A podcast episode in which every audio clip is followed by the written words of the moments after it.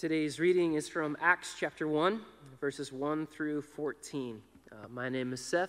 This is my sweet wife, Dana Lee, and we're excited to bring God's word to you today. It says this In my first book, I told you, Theophilus, about everything Jesus began to do and teach until the day he was taken up to heaven after giving his chosen apostles further instruction through the Holy Spirit. During the 40 days after he suffered and died, he appeared to the apostles from time to time, and he proved to them in many ways that he was actually alive. And he talked to them about the kingdom of God. Uh, once he was eating, once when he was eating with them, he commanded them, Do not leave Jerusalem until the Father sends you the gift he promised, as I told you before. John baptized with water, but in just a few days you will be baptized with the Holy Spirit. So when the apostles were with Jesus, they kept asking him, Lord, has the time come for you to free Israel and restore our kingdom? He replied, The Father alone has the authority to set those dates and times, and they are not for you to know. But you will receive power when the Holy Spirit comes upon you, and you will be my witnesses, telling people about me everywhere in Jerusalem, throughout Judea, and Samaria, and to the ends of the earth. After saying this, he was taken up into a cloud while they were watching, and they could no longer see him. As they strained to see him rising into heaven, two white robed men suddenly stood among them. Men of Galilee, they said, why are you standing here staring into heaven? Jesus has been taken from you into heaven, but someday he will return from heaven in the same way you saw him go.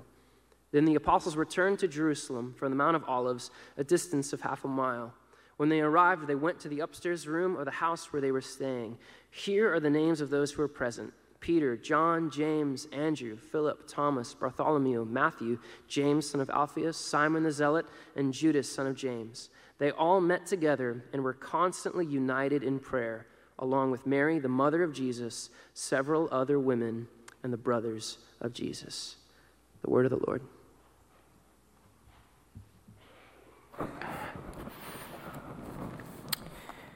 Who do people say that Jesus is? Out there in our city, in our surrounding neighborhoods, in our schools, places of business, what would they say? And as we know in the story in Matthew 16, when Jesus was in front of the, the gates of hell in Caesarea Philippi, he asked his disciples the question for them Who do you say that I am? It's an appropriate question for us to even think about today. Who do you say that Jesus is in the midst of all that's happening around us today and our deeply entrenched ideologies of secularism that is pushing a radical individualism that is placing self as the sole decider of what is right and what is wrong and what is good and what is evil? Who do you say that Jesus is? I love that we are able to celebrate baptism this morning. Beck, where you at, buddy? He's upstairs. I love the fact that he came and had the courage in front of a group of people to say, Jesus is the Christ. He's the Son of the living God. Who do you say that Jesus is?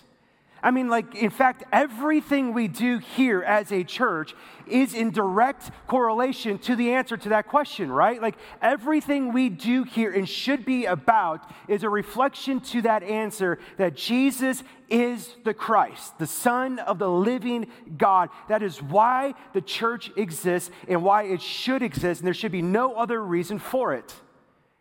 And I love how Jesus said, He goes, On this rock I will build my church. On this profession of faith, I will build my church, and the gates of hell will not ever prevail. I will build my church on this profession of faith. The church is built. It's not built by us. It's not built by economics. It's not built by politics. It's not built based upon people's opinions. It's not built by cultural fads or entertainment. It's not built by institutions of power. It's built by Jesus Christ in Him alone. I will build my church. And these are words that the church needs to return to and oftentimes need to hang on to and really give all that we have to. Jesus loves his church. He loves his bride. And his church is to be a force of good in this world as it joins him and as it submits to the leadership of the Holy Spirit in this grand, epic, and movement of redemption, of saving the lost, those who are those people who are broke and lost in their sins, dead in their sins, caught up in the lies, blinded by Satan and the ideologies of this world. Those who feel inadequate, those who are overwhelmed with guilt and shame and do not understand the love of God. Jesus loves his church. I think it's important for us to ask the question do we? Do we love his church? Or do we love our concept of church? And that leads me to want to ask you and even myself the question for today How do you see church? What is church for? What are we to do with church? What's the heartbeat behind it? Is church optional? Is it just something you attend? Is it just something that you watch and stream? Like, what is it all about? I mean, when Jesus said that he would build his church, what did, what did he mean? Did he mean that like his church would be a one hour service once a week that we would gather together for 52 times of the year, maybe 12 if we're lucky? Is that what he had in mind when he stood in front of the gates of hell? That this was what he was going to do?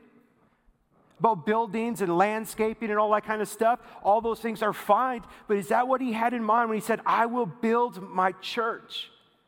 I believe it's important for us, and it's time again for us to remember what Jesus is building and why he loves the church. The church is not meant to be a monument unto ourselves that pre- preserves our own ethics and our own type of values and, and our own kind of preferences. It's not a monument that we would build up to erect history. It's not an institution of power, of position, or privilege. Church is definitely not meant to be led by us, but it's meant to be stewarded by us as we are empowered by the Holy Spirit. The church is built around convictions of belief in who Jesus is and what he has done. It's a group of people who are caught up in that life change that are so enraptured by the love of God that they're willing to do anything and everything so that other people would know Jesus. The church is to be a movement not static. Because Jesus said that he would build his church, and it's not done. And that's why we're in this series. And I love the way that we're phrasing it build your church. And the way we're going to say it as a church here at Austin Oaks is we want this to be the cry of our heart where we come together and we say, Jesus, build your church here. Build your church through us. Capture our hearts again. And all throughout the series, as we go through the book of Acts, you're going to be challenged because you're going to see some things in here that are going to challenge you, that might make you feel uncomfortable, which is really good for us as a church and as individuals. We're going to be challenged by how we see the movement of Jesus Christ take shape. And the challenge is going to come oftentimes by the way of this question Are you going to be part of the movement or will you just watch the movement happen?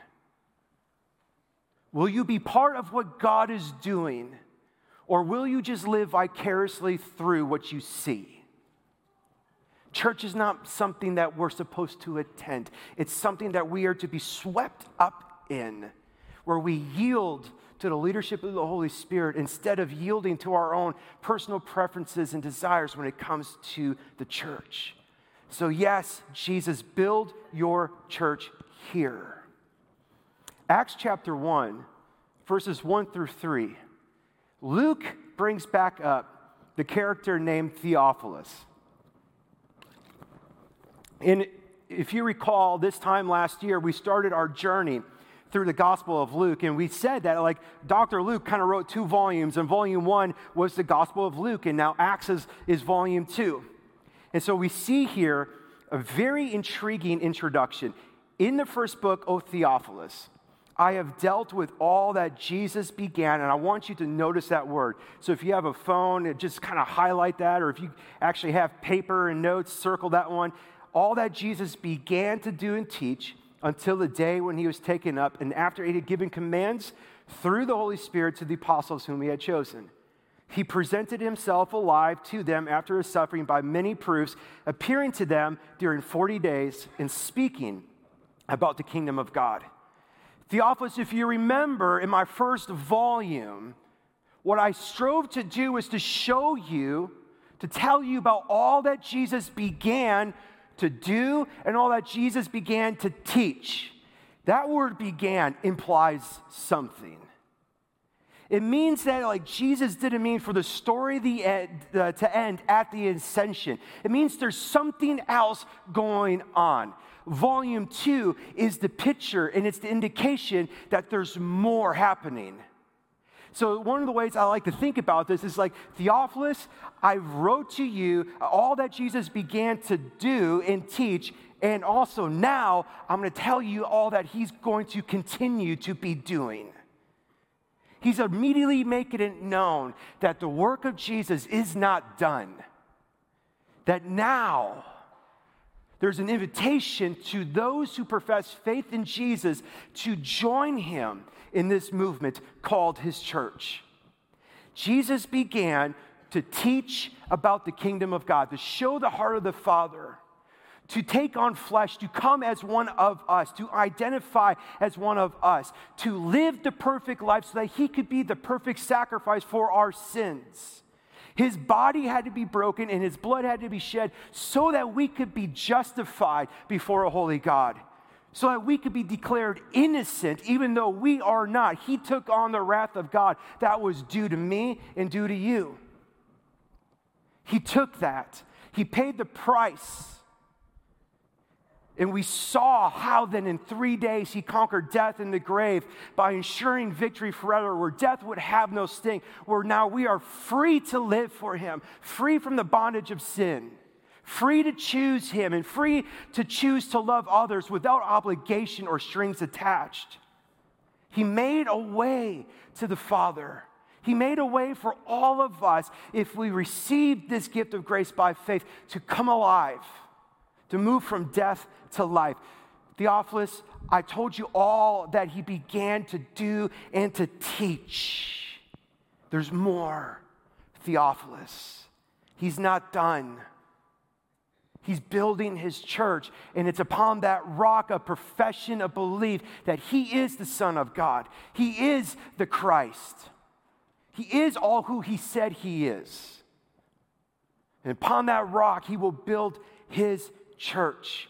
So now, Theophilus, let me show you how Jesus began to build his church. And immediately, you see Luke going into verse 4 as a quick transition of how the movement of God began to take shape. Verse 4 And while staying with them, he ordered them, the apostles, to not depart from Jerusalem, but to wait. That's going to be a key word we're going to come back to. But to wait for the promise of the Father, which he said, You heard from me, for John baptized with water, but you will be baptized with the Holy Spirit not many days from now. So when they had come together, they asked him, Lord, Will you at this time restore the kingdom to Israel? And he said to him, It's not for you to know the times or the seasons that the Father has fixed by his own authority, but you will receive power when the Holy Spirit has come upon you, and you will be my witnesses in Jerusalem, in all Judea, Samaria, and to the end of the earth. Now, before we unpack the story of Acts, I want us to be um, reminded of what the purpose of the church is. What is Jesus' purpose for the church? And what's his plan for the church? And what's all this talk about power, that we would receive power by the Holy Spirit? For what reason? And so I want us just to understand something that when Jesus said that he would build his church and the gates of hell would not prevail, Jesus knew exactly what he was going to be about. He knew exactly what the purpose was, and he knew exactly what the plan was. I mean, he's not like all of a sudden like trying to decide and figure out what strategy we need to employ now because each generation kind of develops their own culture and their own ways of doing sin. And Jesus is like, I didn't see that one coming man, I don't know how the church is going to prevail through this one. Whew, I better figure this out. From the very beginning, he had a clear purpose and a clear plan, plan and the clear ability to give the church the power in order to join him in this mission. The purpose is to simply redeem and restore and save sinners, to call people to repentance, that all who would call upon the name of the Lord would be saved if they believe in their heart and confess with their mouth, as Paul says in Romans, they would be saved. Jesus even told the Pharisees multiple times in the Gospels that he didn't come for the righteous, he didn't come for the healthy. He came to redeem and restore and save sinners, people who are stuck in their brokenness, which is all of humanity. We are all trapped by the snares of the devil. We are all blinded from the truth, and we are all dead in our sins. And he came to make a way out of that. But then he has a plan and how to see that purpose through. So when Jesus says that I would build my church, there's a specific plan he has in mind. And the plan is simply this He's going to build his church through saved people who will go find people.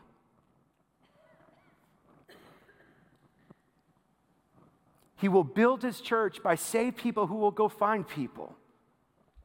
Discipleship, calling people to follow Jesus, to witness about what he has done, to tell people to go make disciples of all nations, baptizing them in the name of the Father and teaching them to obey everything that I've commanded you. That's his plan to use us who make this profession of faith. And upon this rock, I will build my church. Upon this confession that I am the Christ, the Son of the living God, I will build my church. And people who are saved, who understand the depths of their sin and their brokenness, they will fall in love with me. And it's out of that heartbeat of people who are captured by the love of Christ, will be the very movement of God on this earth. I love one of the teachings when Jesus was talking about the woman who like poured this perfume on him, and people were like, "Oh, what a waste." And I love how he goes on. He's like, "Listen, she loves much." Because she's been forgiven much and she understands her salvation. She understands the depth of her humanity and brokenness, and she's overwhelmed that Jesus would love her. Like, have you had that experience with Jesus? Where you understood, oh my goodness, apart from Christ, I am lost. I am hopeless in my sin. I can't believe He came for me. I can't believe He paid the price for me people who are overwhelmed by the love of Christ, who are willing to say, Yes, Lord, I will follow you. And yes, over time in the progression of following Jesus, we learn to say no to our flesh and say no to the ways of the world and to begin to live with a singular focus to follow Jesus. Those are the people that Jesus said, I will build my church. It's a movement of people who love Jesus that want to be all about what Jesus was about. Because just like last week, if you were with us, we said, follow me has to mean more than I just believe in Jesus.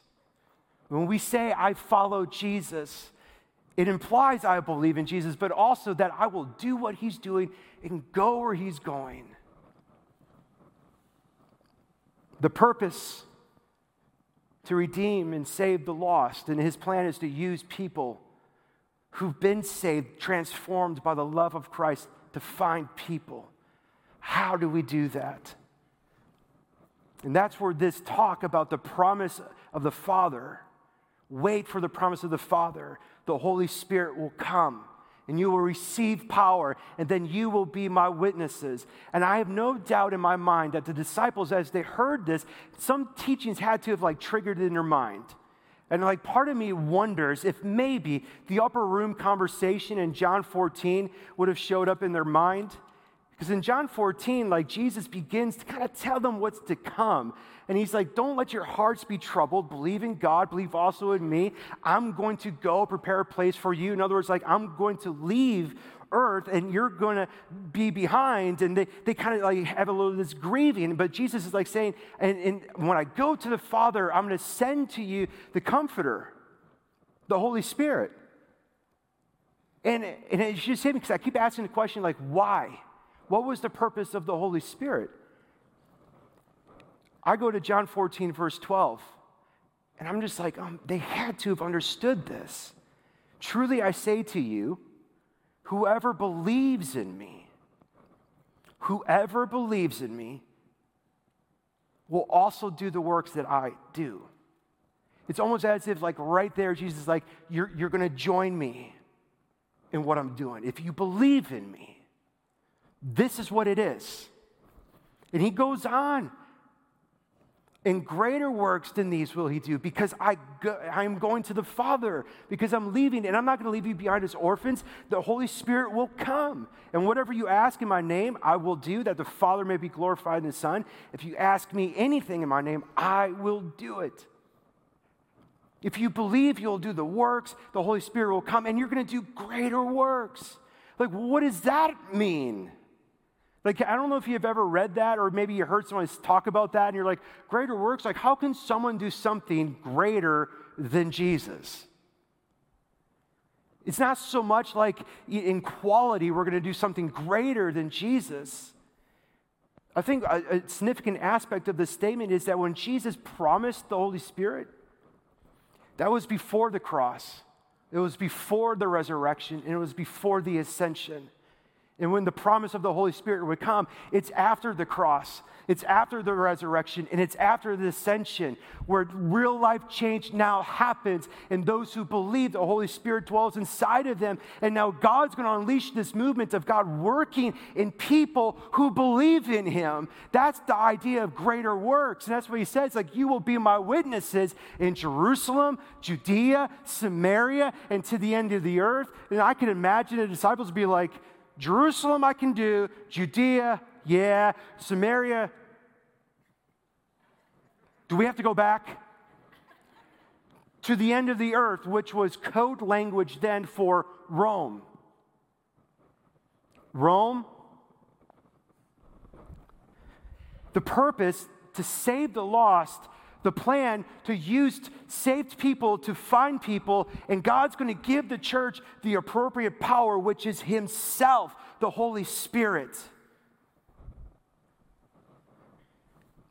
The church is to be a movement. Theophilus, volume one, all that Jesus began to do and to teach. Volume two, how the church joined him in what he's continuing to do. How do we see church? It's the question, isn't it? Like when you think of church, what is the purpose? How would you define the church's purpose and its plan? The church's power. And sometimes, if we were honest, we make church into something that it's not meant to be. A lot of times we make church into monuments like we really do. Like, this is about us and look at us and all these kind of things. That's for us. And a lot of times people even make church their little self bomb shelter to stay away from the world. A lot of times we focus so much on church as an institution and care a lot more about the church's brand. And even worse yet, there's times when people in the church and even pastors, not like we prop up people more than we do Jesus. And we can easily forget that the church is to be a movement that's on mission to join Jesus to find and save the lost through the power of the Holy Spirit.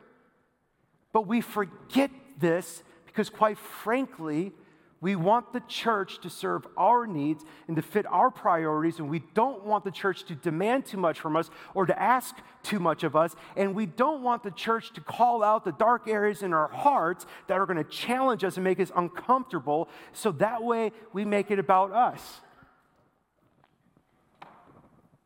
The funny thing is, Luke makes it very clear that we're not alone in this because right away in verse 6, we see the disciples immediately misunderstanding the purpose and misunderstanding the plan.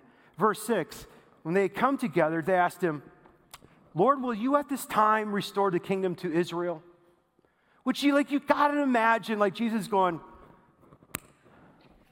how, like we, we've talked, we've talked a few times about this, guys right? Like they totally missed it because now they're like logically thinking, this makes sense. Jesus, they, they crucified you. Like Rome thought they had power over you. They crucified you. And the Pharisees, they blamed you and accused you of blasphemy, of equating yourself to God. But now you've resurrected, and we know you're the Messiah. And we know the prophecies that said that you would sit on David's throne and that you would bring back your people. So, God, would you now, would you like now? I, I understand now the last three years. We weren't ready yet, but now Let's do it now, and I'm going to sit on that seat of power next to you. I mean, like they were, they were still oppressed by Rome. I mean, multiple times Jesus said, guys, the kingdom isn't like any other kingdom. Not so with you. This is going to be a completely different movement. Like Jesus even taught them, like, you're going to go into all of the world all the world to make disciples. Like, how quickly did they forget that Jesus loved Gentiles and wanted to save Gentiles? Oh, Jesus even loved Romans and wanted to save Romans. And they're like, can you just restore Israel now so that way we can have the seat of power? They wanted Jesus to do what they wanted to do. They wanted now Jesus to fit their expectation in their mold. Don't we do that? Like, don't we so quickly forget, like, what we're about as a church? Like, why are we here? Why do we do what we do? It's so important. The call to follow Jesus is not just, yeah, I believe in Jesus, so I go to church. No, the call to follow Jesus is, yes, we believe in him, but we're going to do what he's doing and go where he's going, and we're going to submit ourselves to the leadership of the Holy Spirit. We're going to go find people, invite people into a life changing relationship. We're going to help people to meet, know, and follow Him. But man, like, like, let's just be honest. We care so often about trivial things that truly just represent consumerism and meism and other things. Like, how many churches have broken and fractured and split over the most trivial of things? We forget the purpose and we forget the plan and we totally misunderstand the power and the role of the Holy Spirit. And I love Jesus' grace because he is so gentle and he's so merciful that he just basically presents to them a better aspiration. Like he readjusts their minds and their hearts. In verse 7, he goes, Hey, you guys, that is none of your concern. It's not for you to know the times or the seasons that the Father has fixed for his own authority, but look at how he just repurposes, like gives them a greater aspiration, but you will receive. Like there's this essence, like Jesus, will you now send your throne and we'll just be like part of your kingdom? Come on. But Jesus is like, no, no, no.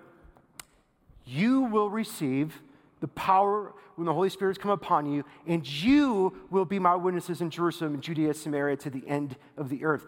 Guys, this kingdom of Israel thing, none of your business. It's not your concern. Don't focus on that because that's not the plan. The plan isn't for me to stay and to reestablish the kingdom. The plan is for me to go to the Father so the Holy Spirit would come. And the plan is now for you to go. I see this phrase, but you will and you will be, as a serious challenge and also a very clear indicator of the purpose and plan of the movement of God. But you will, you will receive the Holy Spirit. If you believe in me and you repent of your sins, the Holy Spirit will come. But you will receive the Holy Spirit. And when the Holy Spirit comes, and when He fills you, you will have the power, and then you will be my witnesses. So let's just try something for fun. I'm going to add a little blank there, and I want you just to put your name in. And you will put your name in, receive power when the Holy Spirit comes. And you, cat, just because I see you, will be my witness.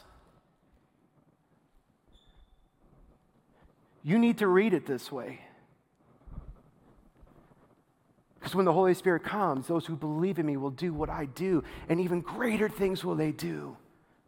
You will receive power and you will be my witnesses in every circumstance, in every situation that you go, in your homes, with your kids, with your neighbors, with your classmates, with your friends around the block, with your colleagues, everywhere you go. You have power to be my witness, but you must wait for it because you won't build my church. You don't come up with the strategy. I will. You submit to the leadership of the Holy Spirit, and then you will go.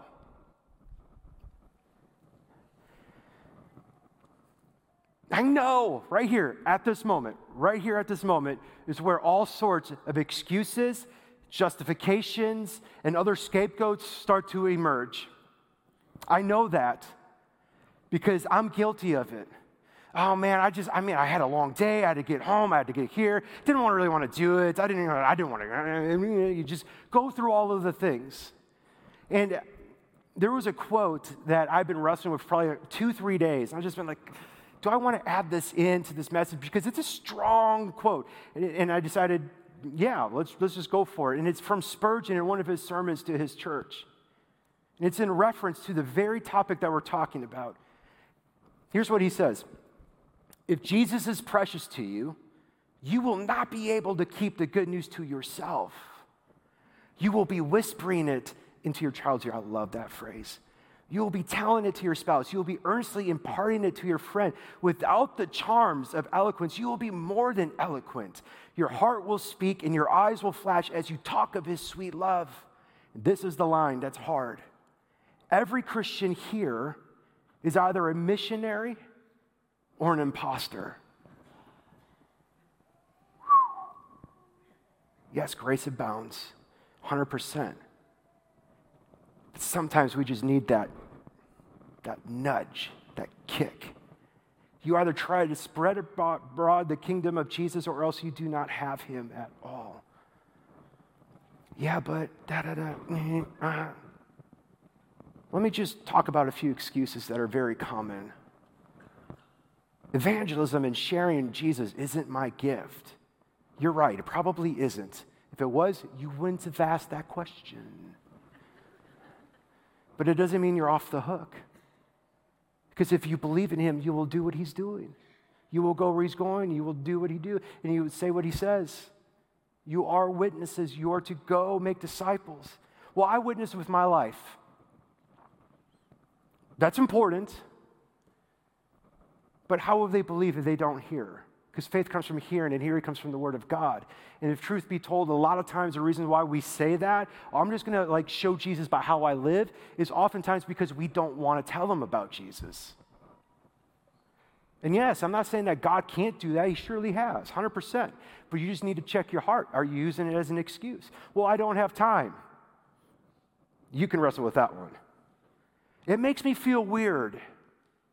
I don't want to offend. I don't want to sound crazy.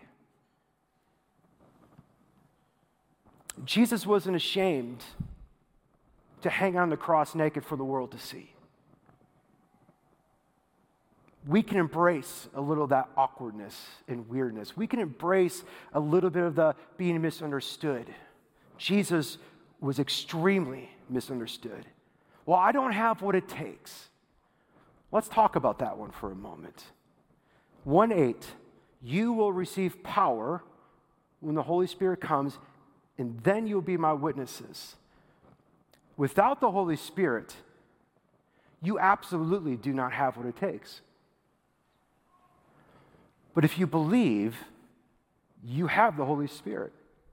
Are you then saying that His power and the Holy Spirit that lives inside of you is insufficient?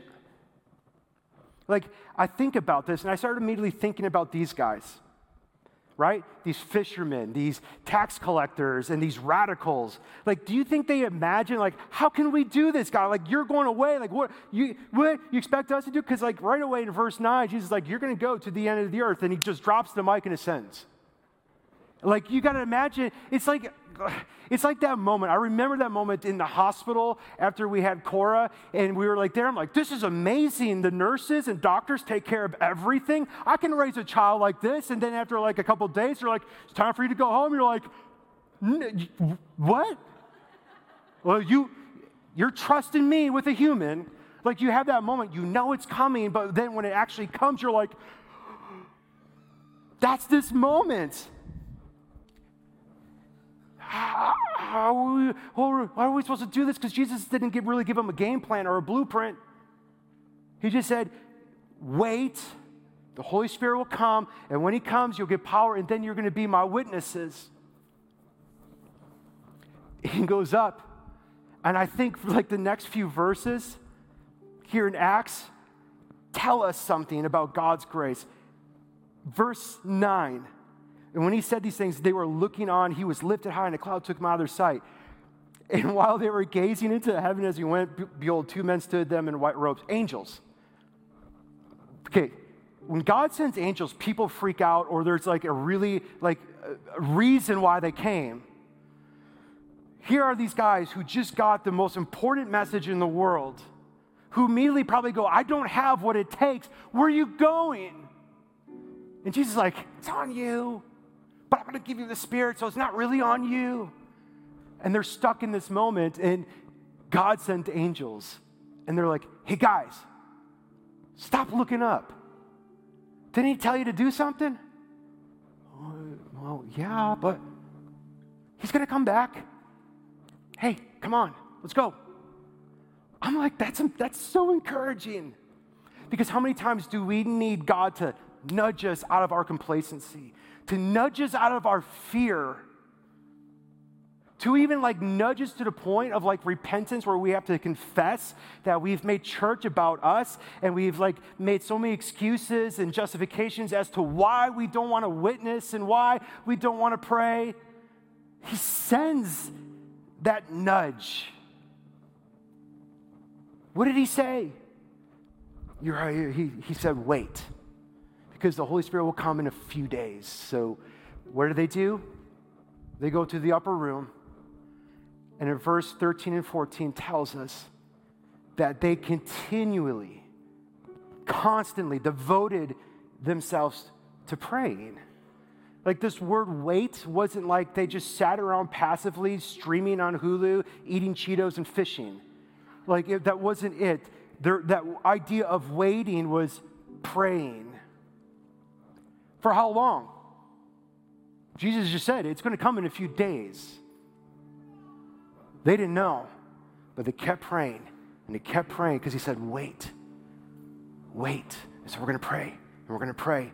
And as they were praying, it was in that moment of praying that I believe that God was able to readjust their hearts. I believe it was in that moment of praying where fear finally gave way to faith. And it was in that moment of praying where they were to hoist the sails of their faith, waiting for the wind of God, the Holy Spirit, to fill it and to direct them. They were there waiting, and God united them because together they're like, We're in, Jesus. We're in and we're going to pray with persistence until it comes, and we're going to pray with expectancy. I guarantee you they were praying for the promise of the Holy Spirit. I guarantee you they were praying for their mission. I promise you they were worshiping Him. And this is the pattern that we as an American church need to wrestle with when it comes to the church. You will see this in Acts over and over and over. They pray, they go. They pray, they go. They pray, they go. We hate waiting. We like action items. We want to check the thing off. Praying can feel like a colossal waste of time in a lot of ways. But when churches have prayer meetings, we're like, nah, it's optional, not a really big deal, whatever it is. Or even times like in our own prayer, we don't pray for the lost like we're exhorted to in the Gospels. But this is so vital to the life of the church. Pray, go pray, go. It's a posture of submitting to the leadership of the Holy Spirit as we join Him as He builds His church. So I end with this thought the church can never plan a move of God, period. We can't. God will do what He wants to do when He wants to do it. But what we can do is prepare for a move of God. And we prepare by praying, by abiding, by consuming Scripture, by worshiping. And as we continue to pray, He readjusts our hearts, fear gives way to faith. And just like we said last time, our hearts follow our prayers, and what burdens God's heart will eventually burden our hearts. And so that's why this year we feel, as we've been looking through this, it's like, God, you're calling us to a year of witness and prayer. We want to heighten that. We want to focus on that. We want to be people who do pray. And so we just started massaging this in. We want to be people who are focusing on prayer. And so I want to ask you this question as we end How do you see church? And I want you to hear this morning that Jesus invites you to join him on this mission. And when you do, I promise you, you will discover your purpose like you never have. You understand significance and meaning as you never have because you're going to be caught up in a greater story. You will see God do things in you and through you. Yeah, but Brandon, I don't, I can't, I got. One of my favorite parts in Scripture in, in the book of Acts we're going to get to, they were, the, the Pharisees and people were so amazed that Peter, James, and John and other people were flipping the world upside down. They're like, they're uneducated. They're Minnesotans. I'm just kidding. they're uneducated. They're just fishermen. Like, how are they doing this? To which I'm like, they were like, I, it ain't us. And they said they took note that they were with Jesus. Will we be a church that's willing to submit to the leadership of the Holy Spirit and pray and be willing to embrace that power that God has given us to be witnesses in our world? Because that's how Jesus wants to build his church. That's his plan. Saved people find people as we're empowered by the Holy Spirit. Let's be a people who follow Jesus that will be known as flipping this city upside down for Him and His glory. Jesus, build your church here. Lord, I thank you for your word.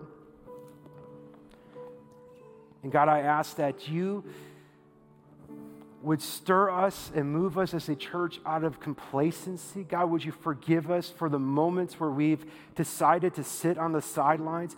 God, would you again pour out your grace? God, would you even like just nudge us? Nudge us forward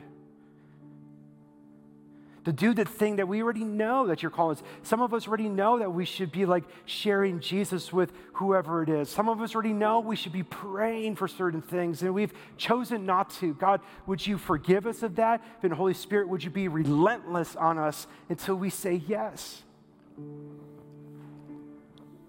Lord, I ask that you would move. God, I ask that you would stir us up. God, I ask that you would unite us.